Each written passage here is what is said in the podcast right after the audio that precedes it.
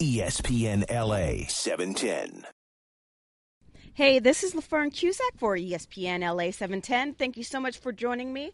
For more information, please log on to espnla.com and go to the experience page, download podcasts and other information, or check me out on Twitter at LaFern Cusack this week was very special for me. I didn't realize how much of the Americans fan I was until I had the opportunity through Promax BDA to speak with the marketing chief of FX Networks, Stephanie Gibbons.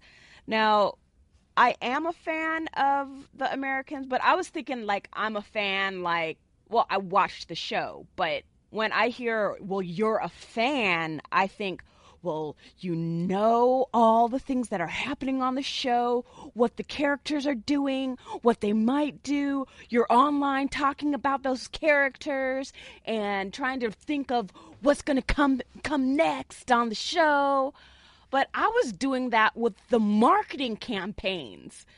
I was sitting here waiting for the marketing campaigns to come out so I can see was happening. And I just took pleasure in watching what was going to come out next in regards to like the billboards that I saw on Highland Avenue or online, the promos. And I realized, yeah, I, I guess I am a fan, but I'm more of a fan of Stephanie Gibbons. I think she's brilliant. And as you can tell by uh, this interview coming up, I'm sure you become a fan of hers as well. Take a listen. ESPN LA 710. So, we're talking about the Americans campaign, and we talk about how television has long resembled life's political history and it changes thoughts and ideas and influence the political arena. How do you feel that the Americans fit into the politics that are uh, happening now? Well, first, we didn't take into consideration the recent events when we were developing the campaign, which simply because we're entering the fifth season and we've been on this trajectory for quite a while.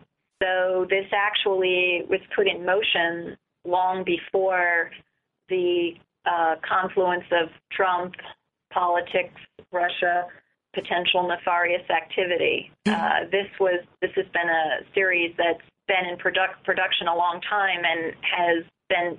Um, I think the creators spoke recently that uh, they're not taking it into consideration either. They have a world that they've created and a trajectory for the characters and the themes that is proceeding separately. So I don't know if you actually have a story. I feel a little bad, but no, no, not at all. Because that, that I was going to ask you that. I mean, a lot of people, you know, they saw the ad in the New York Times this past weekend, there, and there was a lot of social connectivity with that, and people talking about it. Was that a last minute thing? A lucky coincidence? No. Uh, I wish that we could take credit for that. This is the third year that we've done the integration with the New York Times. And uh, We've really loved that tactic. It's very, very effective. Uh, it's the right audience for the Americans. A uh, cerebral, intrigue oriented series that uh, has a lot of uh, complex uh, machinations between the characters, the political environment of the time, historical context, all of the above.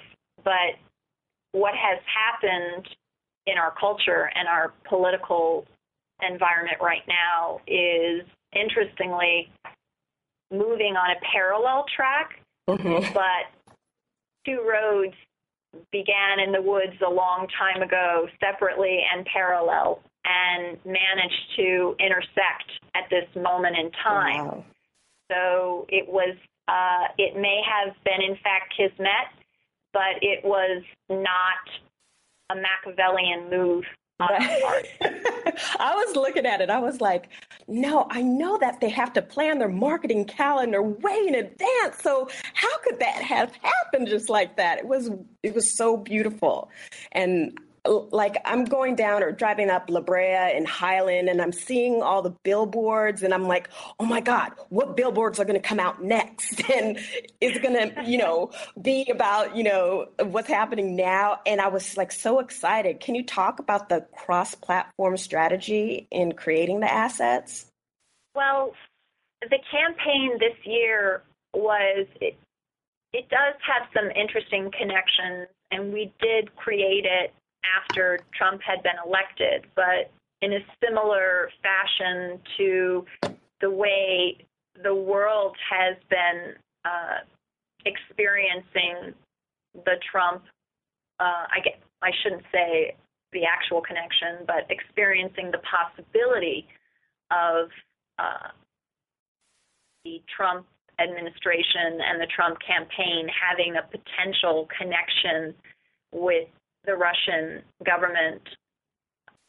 He had already been elected, but as the story has progressed, uh, the writers and the pundits are describing it as the drip drip of the story, where every few weeks another cataclysmic uh, fact is dropped, and the world tries to surmise whether or not this is in, an indication of a nefarious connection between the Trump campaign and the Russian government.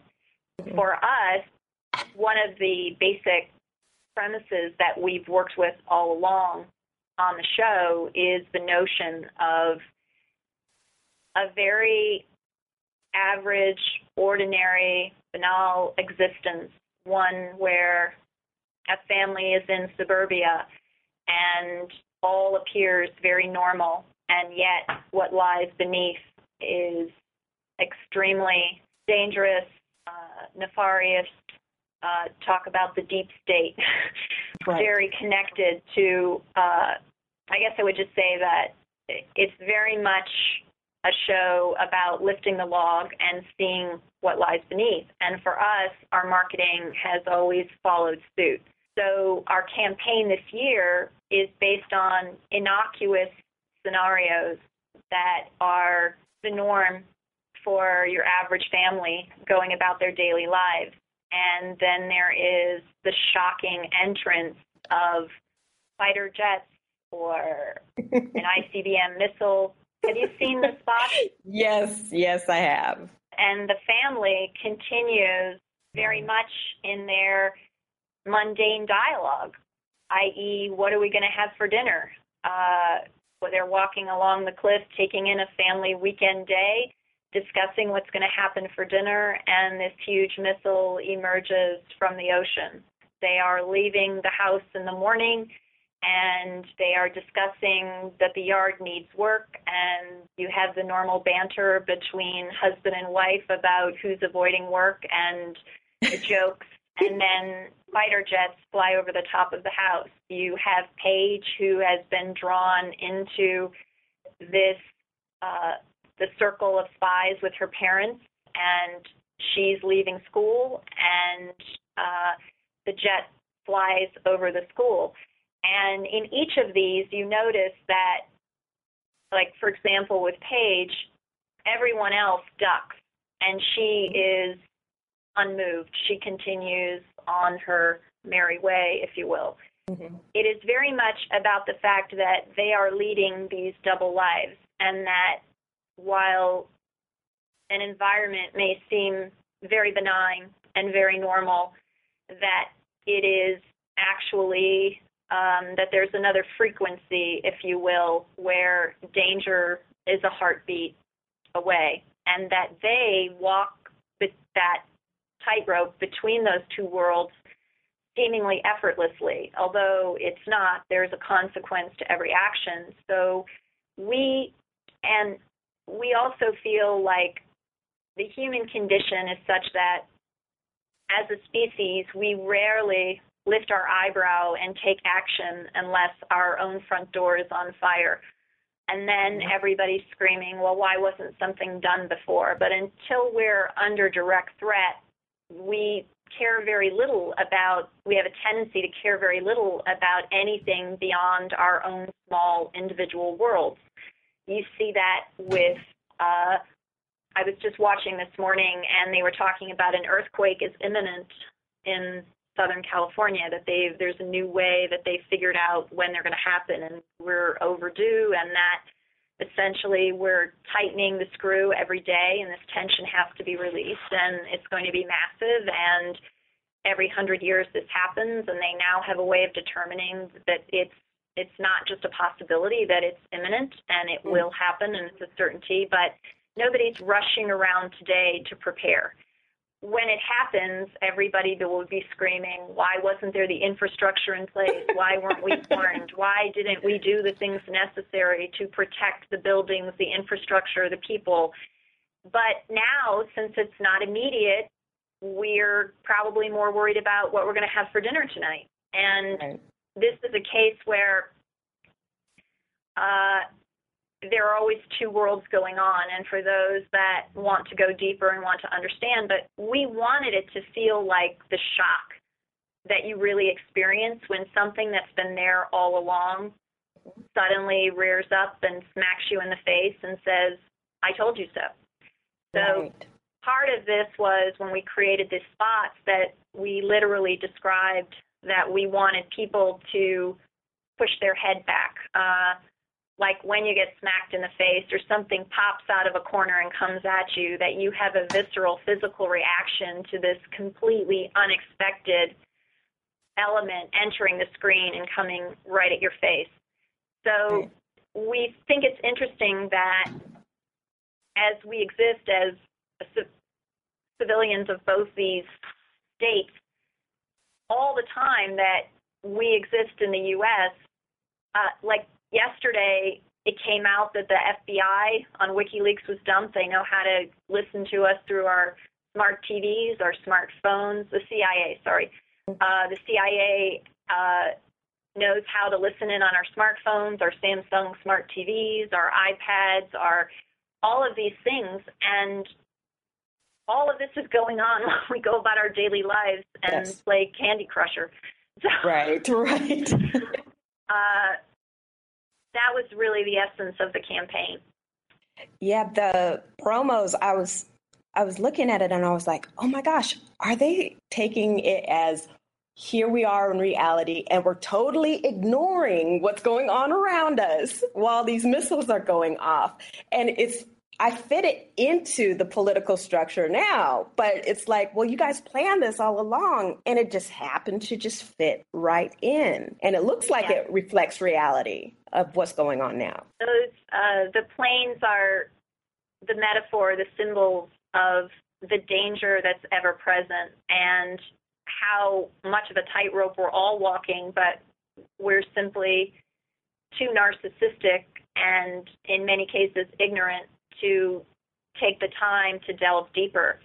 And when one does, one is many people in America right now who've never been involved in politics or taken the time to read the Washington Post or the New York Times uh, have now become avid readers. Their subscriptions have gone up. They are mm-hmm. following what's happening, and it's a it's an intense education about government and power and they count on our ignorance. They count yes. on our being too busy to take a deep, profound, ongoing interest in what they're doing. And yet, they're doing many, many things that would concern us deeply if we simply took the time to stop, listen, yes. and look. Absolutely. Previously, in uh, other interviews, you talk about connecting characters to moments in culture. Do you see the Americans campaign fitting into like future case studies of politics and television? I, I'm uncertain. I think that, I think that our relationship. I think why this is such a quality series and is so intriguing is that the themes are extremely universal and power corrupts. We know that about ourselves. We know that that's within our nature. Mm-hmm. We also know that it's very difficult to even hold ourselves with ourselves quietly in a dark room thinking at night as we lay in bed to make positive changes in our lives, to be ethical, to make the decisions necessary with how we deal with family, friends, career, life, all of those, we're always walking that tightrope of what's right, what's wrong, and navigating the gray. Mm-hmm. And when you think about power being concentrated in government, it's a crucible of all the things that are good about Homo sapiens and all the things that are horrific about our species and all of the negative things that we're capable of. We're capable of great charity, we're capable of great compassion, we're capable of great altruism, but we're also capable of doing ourselves and others great harm. And we're very selfish and we're also can be very much focused in the now. So when you have groups of people together making decisions for the world, it's very difficult for them to separate their own egos and their own personal biases from that process. And you have two cultures, the United States and Russia, that have long had a tenuous relationship fraught with friction because our ideologies are not consistent. And many times we hum along and those differences don't collide. But when they do, it reinforces that each nation has an extremely different viewpoint of how to handle problems, let alone what they believe are the basic tenets of our lives on a day to day basis what is right, what is wrong. And so you're seeing now that we're in a period where, just like the San Andreas Fault, the tension has been ratcheted up, mm-hmm. and that tension has to be released because we have a very core disagreement.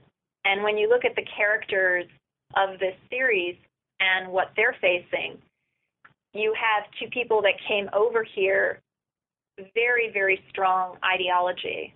Ideology so strong that it would allow them to take jobs where they're essentially foreign agents that are going to push their own country's doctrines in another land and are that um, are that invested on a personal basis in the belief system that they're working to uphold and they come here and that is where the fulcrum stands and things shift because one of the characters does like living in America mm-hmm. and is seeing that on an everyday basis that a black and white hardline view of what is right and wrong that is separated from the challenges of every day, the challenges of dealing with people and their foibles and dealing with love and personal loyalty and dealing with family and children and encountering a cultural a culture where you become friends with the people that live there and it becomes very very difficult to see them as evil or bad or the enemy because you know them as human beings so ideologies can bring comfort in uncertain times but they can also break apart under the pressures of reality and yes. applying those rules on a flexible landscape when they're so concretized. So these characters are living in an America that they don't see as evil necessarily and mm-hmm. and and you're very much dealing with a situation where does the end justify the means all these things they've engaged in uh, you have to ask yourself after a period of time are you supposed to do evil in the pursuit of good? Right. Where does that line cross? And I, I think government is a very difficult uh, landscape to work in, to be a part of, to understand, because that's a world where the end justifies the means is almost a doctrine in itself. And uh, I don't know if somebody will be interested in studying this someday. We began I think working on a series that two creators worked on that had universal themes, and we're seeing an interesting confluence of a fictional world based on a real world that is actually colliding with the real world. And we were the beneficiaries of that confluence, but we were not the architects of it. Yes, yeah. I wish we were prescient in that way, but but I I I have to plead Nope, we weren't. We just have the same average IQs as the rest of the world. yeah, it's so amazing. And then also just going back to like the billboards and, you know, looking at the outdoor ads and the colors, what was the thought uh, process behind the color palettes?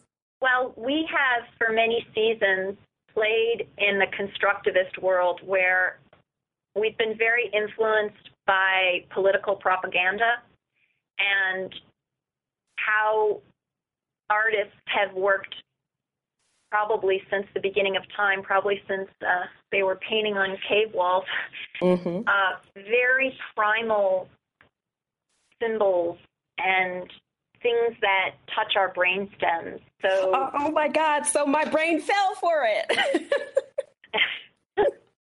we we use the palette of uh, Rosie the Riveter uh, if you look at that 40s propagandist poster of the, uh, um, and I'd like to give you the names of the agencies that we worked with too, because I don't want to take full credit here. Uh, you know, when we send you the materials, but um, we uh, we have long worked in that constructivist world, and we wanted bold palettes. So we've taken the palettes of patriotism on U.S. soil and patriotism on Russian soil, the colors of our flags, the colors of our political propaganda. We've worked in very strong graphic images. And this year, we have a construct between the, uh, I guess I would say, we have a conflict between the two characters. One is wanting to lay their gun down, so to speak, is wanting to leave uh, it doesn't want to be a spy anymore. And the other one is still tied to the ideology and the goals that they came with.